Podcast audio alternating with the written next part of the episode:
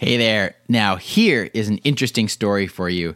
As you know, I'm a physician, and one of the things I'm very interested in is voice technology and the association with healthcare. Well, get this Amazon has recently filed to trademark the term Amazon Pharmacy in Canada, as well as the UK and Australia. What does that mean? Well, apparently they filed for this trademark on January 9th uh, in these three countries.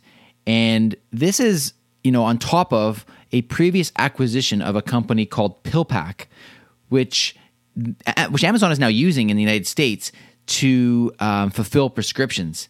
So this kind of makes you wonder what they're doing. I'll tell you what I think is happening, and probably doesn't take a lot of detective work to figure this out.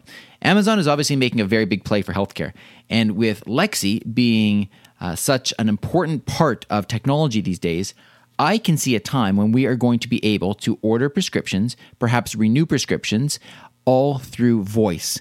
And then, of course, when Amazon has a pharmacy, you will be able to get your medications delivered to you. So I think this is part of the overall plan of Amazon to really, uh, you know, get into the healthcare market, the healthcare industry, and I think this is a very smart move on their part. So that's the news. You know, when, if, how this is going to work in Canada, don't know yet. There's a lot of questions that need to be resolved.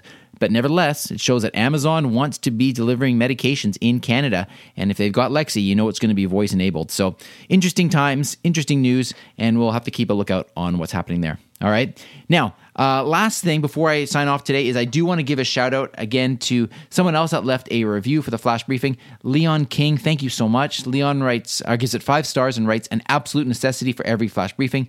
Thank you so much, Teri, for all of your fantastic help. I had no idea how many things I could do with Alexa without your help, and I'm excited to stay tuned for 2020 from Vancouver, Leon King. Hey, Leon, thanks so much. Another Vancouverite. Great to uh, meet you, and thank you for your review. Uh, if anybody else wants to leave a review, again, voiceincanada.ca, and you'll see a button right on the middle of the screen. Thanks very much. Talk to you tomorrow.